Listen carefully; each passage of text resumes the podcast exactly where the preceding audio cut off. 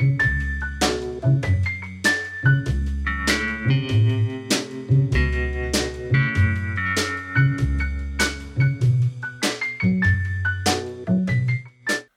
my name is Joe Jackson, and before I share with you my delightful memory of the night in 1996 when Jerry Lee Lewis threatened to have me killed, let me fill you in on some background facts about myself, not just as a fan of Jerry Lee, but also 50s rock and roll. As I say in my Memories of an Elvis Fan podcast, I was, on my 10th birthday, fittingly enough, practically reborn when my dad gave me an old Elvis single called I Need Your Love Tonight. I realized in an instant this must be what they call real rock and roll. If so, I love it. It's the best music I ever heard in my life. Fast forward two years almost to the day, and I bought the first issue of a British magazine called Rave. And on page 8, I read this thrilling news. The greatest rock records of the 50s are being re released in album form. Four LPs have been put together to form a must for every record collector, including several hits by Little Richard, Jerry Lee Lewis, and Bobby Darin. That was the first mention I ever heard of Jerry Lee. Now, fast forward four years, and Paddy Devereaux, an older guy living on our housing estate, Eden Villas, loaned me volume one of that series, Memories Are Made of Hits. Track three, Sad One, was Whole Lot of Shaking Going On. I loved it. And other Lewis Sun cuts, such as High School Confidential, Breathless, and Loving Up a Storm, which I heard on later LPs in that series. Soon afterwards, I bought the LP Roy Orbison Sings, which was in effect an album of Sun recordings, and it had more great Sun tracks by Jerry Lee, such as Lewis Boogie and I'll Make It All Up to You. The latter introduced me to Lewis singing country, which I also loved. Five years later, when I was a student working in New York, I saw in a 69 cent store Lewis's country albums Who's Gonna Play This Old Piano and There Must Be More to Love Than This and the rock album, The Session, recorded in London, and I bought them all.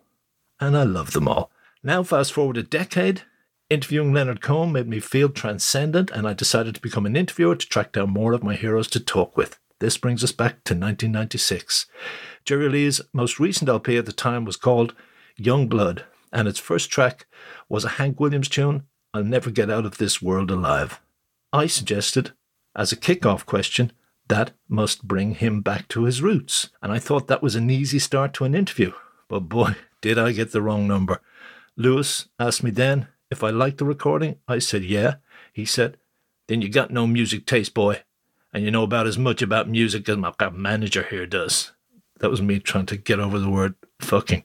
Soon that manager was trying to calm down Jerry Lee, who roared at me, Are you taping me, boy? I'm going to smash that damn machine and then he tried to snatch off my lap my Sony cassette recorder.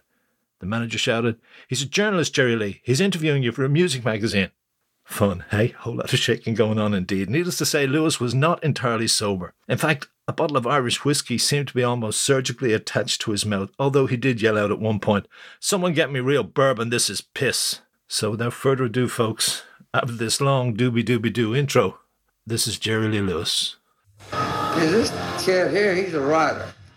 And he, he writes with one of these magazines, you know. And they think they know it all. And they try to get to the bottom of things. He's sitting here talking to Jerry Lee Lewis. I've been in this business 40 years. Now, you ain't been in this business, what, 10 years? 15. Well, he ain't even started. The thing about it,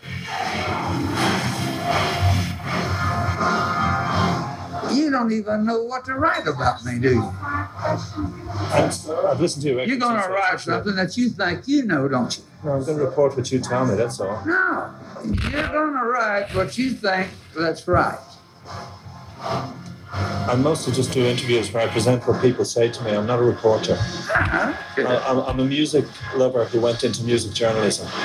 And all I, all I write about you is what, what we're talking about. I'll put it this way. Write it the way you say it. Okay. Like you sing it. I don't like it.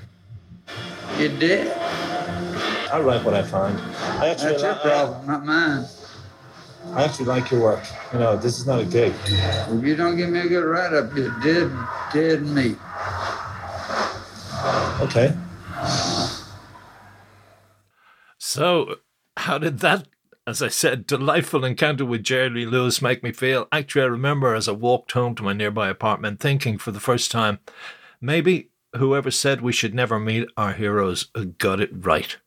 But I soon snapped out of that negative thought pattern because I remembered glorious meetings with the likes of Dory Previn, who became a friend, Sam Phillips, founder of Sun Records, who invited me to his home in Memphis, and Dion DiMucci, who said after our interview, I wish we'd more time to talk.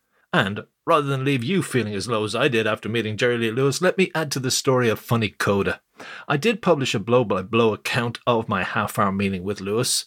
John Prine read the article and he sent me a postcard on which, beside my name and address, he wrote these words if he hasn't been killed by the killer. The latter, tellingly, is what Jerry Lewis likes to be called.